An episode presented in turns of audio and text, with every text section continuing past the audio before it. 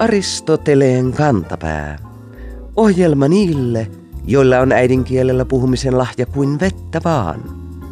Tammikuun lopulla Ylen uutissivuston toimittaja listasi jälleen kerran tekeillä olevan sote-uudistuksen tuoreimpia vastoinkäymisiä.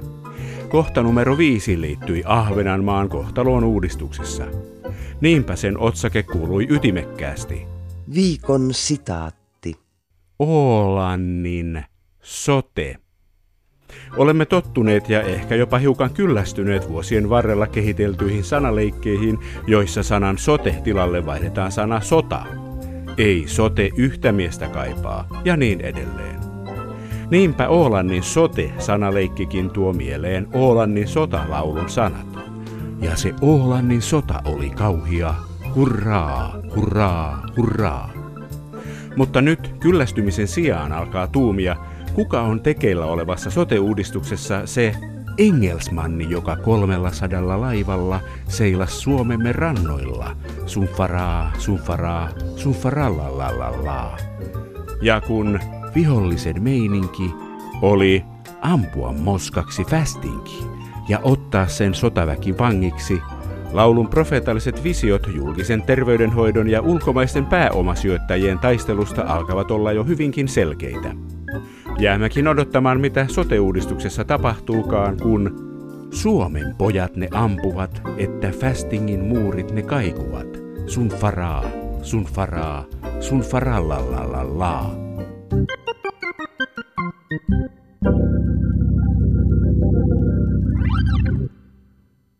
Yksi moderneja kansallisvaltioita yhdistävä tekijä on jatkuvalta tuntuva keskustelu siitä, kuka kuuluu joukkoon. Keitä ovat tämän ja tämän maan alkuperäiset asukkaat ja mikä on heidän kielensä, on usein esitetty kysymys. Ikään kuin joskus historiassa olisi ollut jokin paikallaan syntynyt ihannettila, josta asiat ovat alkaneet mennä ihmisen liikkumisen vuoksi huonompaan suuntaan. Yhteistä kieltä pidetään usein itsestäänselvänä kansallisuuden merkkinä. Monessa maassa puhutaankin yhtä pääkieltä, mutta silti ajatus kielestä kansallisuuden mittarina on hiukan hassu. Se ottaa kielen ikään kuin ylhäältä annettuna kiistattomana ainutlaatuisuutena, eikä ota huomioon sitä, mistä kieli on noille sijoille tullut, mistä se on syntynyt ja mihin kieli on menossa, mitä siitä on tulossa.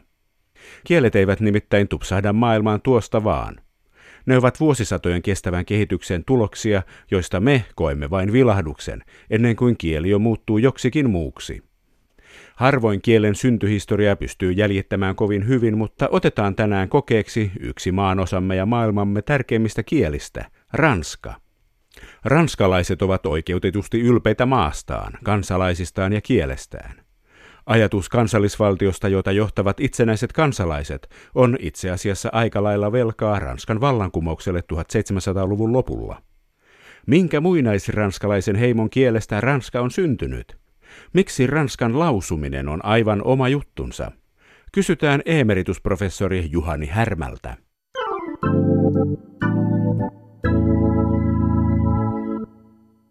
Bonjour, professori emeritus Juhani Härmä. Ranskahan on iso maa ja sen alueella on asunut paljon kaikenlaisia kansoja. Julius Keesarin kirjasta Gallian sota meille tuttuja ovat ainakin biturigit, aedut, pariisit, tolosatit, elusatit, lingonit, bellovakit, karnutit, piktonit, menapit, eburonit ja kymmenet muut sotaisat ja itsepäiset heimot. Mikä näistä heimoista puhui sitä kieltä, josta ranskan kieli on syntynyt? Siis nämä mainitut nimet ovat gallialaisia heimoja, joista jotkut ovat jättäneet nimensä paikan nimiin. Erityisesti tietysti Pariisit, joiden nimestä juontaa juurensa Ranskan pääkaupungin nimi. Mutta muutenhan nämä heimot puhuivat kettiläistä kieltä, gallialaista kieltä, joka sitten katosi, kun Keesar toi oman kielensä eli latinan Galliaan. Että Gallian kielestä, jota ei kirjoitettu, se ei ollut kirjoitettu kieli, niin siitä ei ole jäänyt jäljelle oikein mitään muuta kuin näitä paikannimiä ja sitten Ranskan sanastossa noin 150 sanaa. Tämä yhteinen kieli vuosisatojen kuluessa katosi latinan tieltä, oli sellainen kaksikielisyyden vaihe tuossa meidän ajalaskumme alussa muutaman sadan vuoden ajan ja sitten tämä gallian kieli katosi kokonaan. Puhuttiinko sitä jossain muualla? Siis tätä kieltä ei puhuta missään, mutta kelttiläisiä kieliä puhutaan Euroopassa, nimenomaan Iso-Britanniassa ja Irlannissa. Skot keltti, Walesin kieli, iiri, mutta sitten Ranskassa kylläkin on bretonin kieli, siis Bretanin maakunnan kieli, joka on tällainen paikallinen kieli, ei mikään virallinen kieli Ranskassa, mutta se on siis ainoa kelttiläinen kieli, jota puhutaan Ranskan maaperällä. Nämä muinaiset kansat ja heimot, oliko niitä vain yksi kelttiläinen kieli, jota he puhuivat, vai oliko niitä monia? Kyllä tietysti puhuvat yhtä ainoa kelttiläistä kieltä. Tämä on tavallaan vaikea todentaa, kun ei ole oikein muita jäännöksiä kuin nämä muutamat 150 sanaa ranskan kielessä jäljellä. Ja sitten on joitakin tällaisia hautamuistomerkkejä ja, ja kolikoita, joita on lyöty aikoinaan. Mutta siis kyllä heille oli ilmeisesti yhteinen kieli, mutta varmaankin jotain jonkinlaisia murteita. Tiedetäänkö tästä ranskan kielen syntymisestä, milloin se alkoi muistuttaa niin vähän latinaa ja gallia, että kyseessä oli uuden kielen syntyminen, professori Juhani Härmä? Tarkkaa ajankohtaa mahdotonta sanoa, mutta kirjalliset lähteet osoittavat sen, että tietoisuus siitä, että on syntynyt uusi kieli. 813 niin Tuurin kaupungissa pidetty kirkolliskokous sääti latinankielisessä dokumentissa, että saarnat on vastedes pidettävä kansankielellä. Käytettiin tätä termiä eikä enää latinaksi, koska ihmiset eivät enää ymmärtäneet latinaa. Siis Gallialla ei ole enää niin mitään roolia 800-luvulla. Tämä oli siis latinankielinen asiakirja. Sitten vuonna 1842 laadittiin lyhyt sopimus Karle Suuren kahden pojan pojan välillä. Se oli tällainen ystävyysyhteistyö- ja avunantosopimus, joka oli laadittu osittain tällä romaanisella kansankielellä, osittain saksaksi, koska Saksa oli tuolloin vielä toinen kieli. Siis oltiin siirrytty tästä kelttiläisestä vaiheesta niin kuin saksalaiseen vaiheeseen. Ja tämä dokumentti vuodelta 1842, niin se on ensimmäinen tätä kansankieltä, eli tulevaa Ranskaa edustava dokumentti, joskin melko kaukana nykyranskasta, hyvinkin kaukana nykyranskasta. Gallialaiset tai ranskalaiset etenkin nykyään ovat ylpeätä kansaa ja sarjakuva mm. Asterixista voimme päätellä, että he olivat myös silloin Keessarin aikana. Miten he ovat sitten ihan muitta mutkitta napanneet sen latinan sieltä kielekseen? Pitikö heitä pakottaa? Siis itse asiassa ei. Sanotaan, että tämä Gallian valloitus tapahtui melko rauhanomaisissa merkeissä. Kelttiläisillä oli ollut yhteyksiä Rooman valtakuntaan, josta kaupallisia yhteyksiä jo aikaisemmin. Ja he osasivat ihailla Rooman valtakuntaa ja latinan kieltä. He siis tajusivat sen ylemmyyden suhteessa omaan kielensä ja omaan yhteiskuntaansa, jos nyt tällä tavalla voi sanoa. Et vaikka tämä keltin kieli tietysti ei kadonnut heti paikalla, vaan siihen meni useampia vuosisatoja, niin tämä latinan omaksuminen oli kuitenkin tällainen melko kivuton toimenpide. Mennään sitten siihen ranskan kielen alkumuotoon 800-luvun puolivälissä. Miten ranskan kielen vaiheet sitten etenivät siitä? Alettiinko jossain vaiheessa kehittää yhtenäistä ranskan kirjakieltä, professori Juhani Härmä? No oikeastaan se tapahtui vasta 1500-luvulla, mutta sitä ennen oli siis hyvin runsaasti kirjallisuutta niin kutsutuilla muinais- ja keskiranskan kausilla. Kirjallisuutta siis oikeastaan alkaen 1100-luvusta, mutta ei ole esimerkiksi yhtään ainoa tiettyä henkilöä, joka olisi vastuussa tästä kirjakielen luomisesta päinvastoin kuin Suomessa ja, ja Italiassa esimerkiksi, jossa Dante Alighieri loi perustat italian kirjakielen syntymiselle. Vasta oikeastaan 1500-luvulla tunnettiin tarvetta kielen kodifiointiin, sääntöjen luomiseen ja 1600-luku on sitten se varsinainen vuosisata, jolloin nämä normit niin kuin hakattiin kiveen ja jolloin ilmestyy suuri määrä kielioppia, jotka säätivät, miten ranskan kieltä pitää kirjoittaa ja puhua. Oliko tuolloin ennen tätä yhdenmukaistamista, niin oliko useita ranskan kieliä eri puolilla maantieteellisesti? Murteita oli juu, ja, ja murteilla kirjoitettiin tätä kirjallisuutta. Mutta tämä dominoiva murre, josta sitten syntyi tämä kirjakieli, niin se on tämän Pariisin seudun murre. Siitä tuli tällainen kielellinen keskipiste tästä Pariisin alueesta. Se oli myös hallinnollinen keskusta ja uskonnollinen keskusta. Mitenkä sitten 1600-luvulla, kun sitä alettiin yhdenmukaistaa, oliko se helppoa? Taipuivatko nämä muut alueet helposti parisilaisten mielipiteisiin? En usko, että tämä paikallinen aspekti oli enää hankala siinä. Tämä, siinä vaiheessa tämä Pariisin dominointi oli vakiintunut ja siinä vaiheessa ei enää kirjoitettu murteella. Tämä murteella kirjoittaminen oli oikeastaan enemmän niin kuin keskiajalla ja keskiaikahan päättyy jo 1400-1500-luvun vaihteessa. Ranskassa murteita on nykyään olemassa samalla tavalla kuin Suomessakin, mutta eivät nyt ole sillä tavalla itsenäisiä, että niitä olisi mahdotonta ymmärtää. Että kyllä kaikki puhujat ymmärtävät toisiaan päinvastoin kuin Italiassa, jossa murteet voivat olla täysin käsittämättömiä sellaisille, joka ei ole siltä alueelta kotoisin. Kanadaanhan Ranskasta lähdettiin silloin ennen vanhaan. Onko Kanadan Ranska modernia Ranskaa vai onko se jotain vanhaa Ranskaa? No Kanadan Ranskassa on sekä vanhaa että uutta. Siis siinä on jäänteitä siitä kielestä, jota nämä lähinnä 1600-luvulla Kanadaan lähteneet ranskalaiset puhuivat. On, on tällaisia vanhoja sanoja, vanhoja murteellisia sanoja, mutta toisaalta niin siinähän on valtavasti näitä englannista lainattuja sanoja, jotka on osittain muuttaneet muotoaan sitten, on ranskalaistettu omaa muotonsa ja se on se, joka tekee sitten osittain tämän kanadan ranskan ymmärtämisen välillä vaikeaksi ja sitten tämä erikoinen ääntäminen, joka vaihtelee vähän paikasta toiseen ja vaihtelee sen mukaan, kuka puhuu. Television uutisten lukijoita on kyllä helppo seurata, mutta sitten jos kadulla pysäyttää jonkun, niin voi olla, että ei ymmärrä ollenkaan mitään siitä Ranskasta, jota hän puhuu. Siis Ranskan ääntäminen on jännittävä juttu kaiken kaikkiaan. Vaikka meille suomalaiselle niin joku latina, mistä Ranska on syntynyt, niin latina on helpohko niin kuin lausua. Kirjoitusasua ei poikkea lausutusta kovin paljon. Vähän niin kuin Italiassa ja Espanjassa. Mutta ranskan lausuminen on ihan oma lukunsa, etenkin tämmöiselle, joka ei ole opiskellut ranskaa. Se tuntuu välillä siltä, että se on jopa hankalampi oppia kuin englannin, jossa jo pitää aika lailla opiskella erikoistapauksia. Onko näin ollut aina? Mikä tämän ääntämisjutun taustalla on, professori Juhani Härmä? Se on totta, että Ranska on tosiaan kokenut suurempia muutoksia kuin nämä muut suuret romaaniset kielet, niin kuin Espanja ja Italia. Nämä muutokset johtuu Saksan ja Ranskan rinnakkaiselosta, kun ensiksi oli siis tämä gallian kielen ja latinan rinnakkaiselo keskiään alussa siihen asti, niin sitten nämä germaanisten heimojen hyökkäykset Ranskaan saivat aikaan sen, että nämä germaanit lopulta valloittivat Ranskaan ja sitten tuli taas tällainen uusi monta vuosisataa kestänyt Ranskassa frankkien kielen ja latinan, joka sitten muodostui ranskaksi näiden kielten rinnakkaiselo. Joka tapauksessa niin tämä kaksikielisyys on se, joka on vaikuttanut tähän ranskan ääntämiseen ja ranskan rakenteeseen myös eniten. Onko se missään vaiheessa ollut semmoinen, että sitä kirjoitetaan niin kuin lausutaan? Keskiajalla sen verran, kun tiedetään tästä ääntämisestä, niin tämä kirjoitusasu ja, ja lausuminen olivat aika lähellä toisiaan, vähän niin kuin suomen kielessä itse asiassa.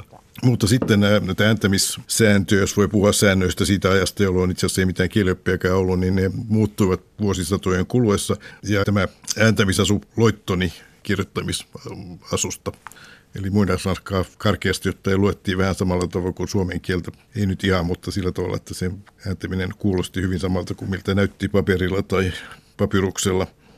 Mutta nämä ääntämissäännöt, niin ne on, on sitten sorvattu tuolla 1600-luvulla ja vähän myöhemmin. Tämä kielen ääntäminen standardisoitiin sitten keskiajan jälkeen, tämä kielen nykyinen ääntäminen nämä Ranskan lähettämissäännöt. Nämä ovat kuitenkin todellisia sääntöjä, päinvastoin kuin Englannissa, jossa ei voi oikein tietää, miten joku kirjain yhdistelmä äänetään. Se voidaan ääntää kahdella tai kolmella eri tavalla, niin kyllä Ranskassa on kuitenkin selkeät säännöt, vaikka niitä on aika paljon. Poikkeuksia tietysti on jonkun verran, mutta jos nämä säännöt opiskelee, niin ei se ääntäminen sitten ole mahdotonta. Ja nämä äänteet Ranskassa ovat suurin piirtein samat kuin Englannissakin. Jos ääntää oikein englantia, niin pitäisi pystyä ääntämään näitä samoja äänteitä ranskan kielessäkin lohduttava kuulla. Se on kuitenkin ihan oma lukunsa maailman kielten joukossa. Miten tämmöinen kieli on saattanut tulla sitten niin laajaksi ja niin arvostetuksi kansainväliseksi kieleksi? Sehän on diplomatian kieli, se on keittotaidon kieli, muodin kieli, maailman postinkuljetus, siellähän on par avion lentopostissa ja ties minkä elämänalojen kieli. Miten siitä on tullut niin suosittu ja arvostettu kieli, professori Juhani Härmä? No kyllä se tuli tietysti tämän ranskan kulttuurin yleinen kukkaan puhkeaminen, jos näin voi sanoa, että keskiajan jälkeen renessanssin aikaan 1500-luvulla ja 1600-luvulla kirjallisuus esimerkiksi, kuvaamataiteet, tällaiset asiat. Ranska kieli saavutti tällaisen prestiisiaseman, eli arvovaltaisen tai vaikutusvaltaisen aseman monilla eri aloilla ja sitä ruvettiin sitten ihailemaan. Siitä tuli jonkinlainen tällainen Euroopan kulttuurinen keskus. Ja sen takia se pääsi sitten tällaiseen johtavan asemaan tavallaan melko lyhyeksi aikaa loppujen lopuksi. Hän hiipui sitten 1800-luvun jo ehkä alkupuolella tämä Ranskan asema, mutta muutama vuosien ajan se oli tosiaan tällainen kaikkien ihailema ja harrastama kieli. Kaikkien niiden, jotka pystyivät ja, ja joiden täytyi opetella muita kieliä. Minkä vuoksi Ranskasta tuli tämmöinen kulttuurikeskus? Sitä on vähän vaikea sanoa. Vaikuttaako vallankumous, Napoleon tämmöisiin asioihin? Kyllähän siis Ranskan vallankumous varmaan on tärkeä osatekijä siinä, että tämä ranskan kielen ja ranskan kulttuurin asema myöskin hiipui sitten 1800-luvulla. Eli kun vallankumoukselliset katkasivat esimerkiksi välinsä kaikkiin Euroopan hoveihin, jotka olivat niitä keskuksia, joista Ranska sitten säteili kyseisissä maissa, niin kun tällainen välirikko tapahtui, niin nämä maat etääntyivät Ranskasta myöskin kulttuurisesti ja, ja siinä toisaalta Englannin vaikutus alkoi tuntua 1800-luvulla, 1800-luvun alkupuolella ehkä jo 1800-luvun puolivälissä. Englanti nousi monessakin mielessä tärkeäksi kieleksi, että kun Ranskan asema heikkeni, niin Englannista tuli sitten se kieli, joka pikkuhiljaa korvasi Ranskan tällaisena keskeisenä kielenä. Haluaisin ottaa vielä esiin ne 150 sanaa, jotka ovat tästä kelttikielestä ranskan kieleen jääneet. Emme nyt käy kaikkia sanoja läpi, mutta millaisia sanoja nämä ovat, professori Juhani Härmä? Siinä on sellaisia sanoja, jotka kuvaavat sitä yhteiskuntaa. Se on tavallaan mielenkiintoista. Siinä on keskeisten sanastoon tällaista maanviljelykseen liittyvää ja luontoon liittyvää sanastoa. Viljeltiin maata ja harrastettiin metsästystä ja kalastusta. Tämä maatalousterminologia lisäksi niin on kasvien nimiä, muistaakseni koivua merkitsevä sana, betulla tai betullus, eläinten nimiä. Sitten on joitakin tällaisia hyvin yleisiä sanoja, joista voi vähän yllättyä siinä mielessä, että, että sellainen tulee Ranskaan esimerkiksi tietä merkitsevä sana chemin. Olisi voinut ajatella, että latinan tietä merkitsevä sana olisi säilynyt. Tämä kettiläinen sanasto on osittain sitten levinnyt muihinkin romaanisiin kieliin, ei ainoastaan Ranskaan. Onko muu sanasto sitten ranskan kielessä suoraan johdettavissa latinasta? Hyvin suuri osa on jo. Onko sieltä Saksasta tai Englannista tullut tuontisanoja? Saksasta silloin aikoinaan, kun oli tämä kaksikielisyysvaihe, joka loppui noin vuonna tuhat, niin tästä vanhempaa sanastoa on 300-400. Se on siis hyvin pieni määrä sekin. Englantilaista sanastoa tuli sitten myöhemmin itse asiassa noin 1700-luvulta alkaen. Englanti alkoi olla sellainen muodikas maa silloin ja sitten vielä enemmän 1800-luvulla, jolloin oli kaikenlaista tästä uusiin elinkeinoihin, teollisuuteen liittyviä sanoja, rautatiehen liittyviä sanoja, turismiin, matkusteluun liittyviä sanoja, jotka ilmeisivät tällaista uutta elämänmuotoa. Kuten tiedetään, niin englannin sanastohan on yli 50 prosenttisesti latinalaista ja ranskalaista perua niin päin. Aristoteleen kantapään yleisön osasto. Aristoteleen kantapään kuuntelija Jukka luki hiljattain MTVn verkkosivuilta, että samassa jalkapalloseurassa aikaisemmin pelanneet Neymar ja Gerard Piqué ovat kohdanneet pokerikilpailussa. Hyvän tekeväisyyspelin aikana kaksikon sanailu oli äitynyt sangenroisiksi. Neymar nimitti Pikeetä muun muassa kanaksi, kun taas Piqué kutsui Neymaria siaksi. Näin otsikko alkoi. Neymar kohtasi Barcelona vuosien joukkuekaverinsa toisessa lajissa. Rapa leiskui. Olisi mukava tietää, miten rapa leiskuu, Jukka ihmetteli. Erikoista myös siksi, että Neymar ja Piqué tiedetään ylimiksi ystäviksi, vaikka he pelaavatkin nykyään eri seuroissa. Aristoteleen kantapää arvelee toimittajan yrittäneen tässä ilmaista omaperäisellä tavalla, että rakkaudesta se hevonenkin potkii. Kun sanotaan rumasti, silloin raparoiskuu, ja kun oikein paljon rakastetaan, niin lempi leiskuu. Toimittaja yhdisti alkusointuiset sanonnat, mutta uusi yhdistelmä ei oikein ota tulta.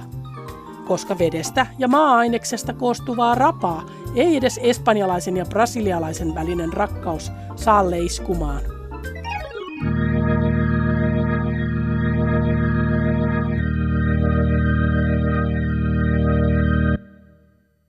Aseiden kanssa kannattaa olla tarkkana, vaikka vain puhuisi niistä. Kuulijamme nimimerkki Luotitietoinen ihmettelee Yle Uutisten sivulta helmikuun alussa löytämänsä ilmausta. Juttu käsitteli monen synnytyssairaalan sulkemista vauvakadon eli synnytysten vähenemisen vuoksi. Tästä seurauksena on Viikon fraasirikos. neljä osastoa jo liipaisimen alla. Nimimerkki Luotitietoinen ihmettelee. Ampumavertauskuvat ovat vauvojen yhteydessä hiukan erikoinen valinta, mutta liipaisimen alla vasta kummallinen on. Se, mitä liipaisimen alla on, riippuu ampumisasennosta. Se ei kuitenkaan liene se, mitä otsikko yrittää sanoa. Aristoteleen kantapään pyssyfraasirikollisuuden ylin piipun rassaaja koettaa lohduttaa kysyjää sillä, että kirjoittajalla on mennyt sekaisin kaksi vakiintunutta ilmausta. Viime vuosina on yleistynyt sanoa jonkin uhanalaisuudesta, että se on liipaisimella. Jokaiselle tuliasetta käyttäneelle ilmaus on absurdi. Liipaisimella on sormi silloin kun ammutaan, eikä sormi ole silloin mitenkään vaarassa. Suuremmassa vaarassa ovat asiat, jotka ovat tähtäimessä, mikä olisikin osuvampi kielikuva näissä yhteyksissä. Toinen otsikkoon sotkeutunut ilmaus on joutua vasaran alle. Tämä on pakkohuutokaupasta muistuttava lopettamisilmaus, mutta kun sanotaan olla liipaisimen alla, ei enää tarkoitetakaan yhtään mitään. Julistammekin kirjoittajan syylliseksi tulia se ilmauksen väärinkäyttöön julkisella paikalla. Rangaistuksena tämmöisestä on tietenkin osallistuminen ensitilassa lähimmälle Suomen riistakeskuksen järjestämälle metsästäjäkurssille, niin oppii, mitä kannattaa pitää tähtäimessä ja mitä liipasimella. Viikon sitaattivinkki. Kielen uudet sanat avaavat uusia näköaloja, niin kuin nyt kotimaisten kielten keskuksen valitsema helmikuun sana. Sana on kiskohissi ja näin kotus sanaa arvioi. Onko se panssariauto vai hiilivaunu? Kenties liikkuva savustuspönttö?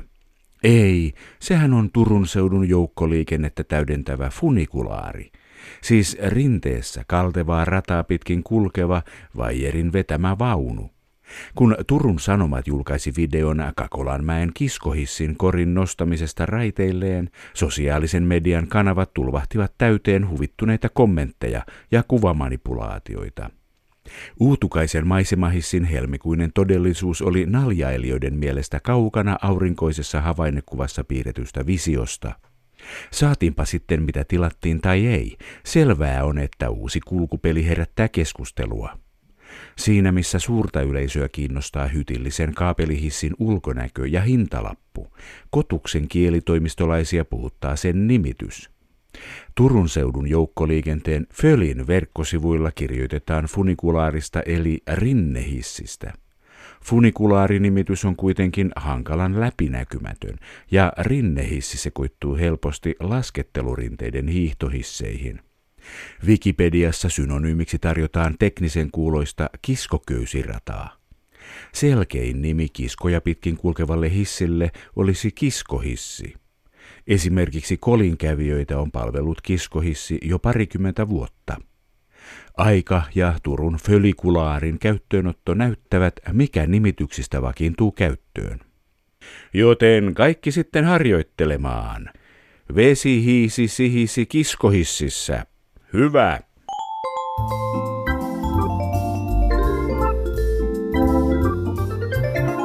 Kerro Aristoteleen kantapäälle, mikä särähtää kielikorvassasi.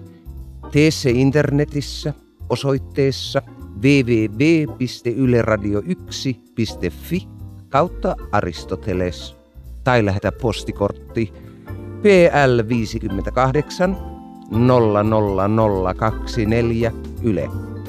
Aristoteleen kantapää selvittää, mistä kenkä puristaa.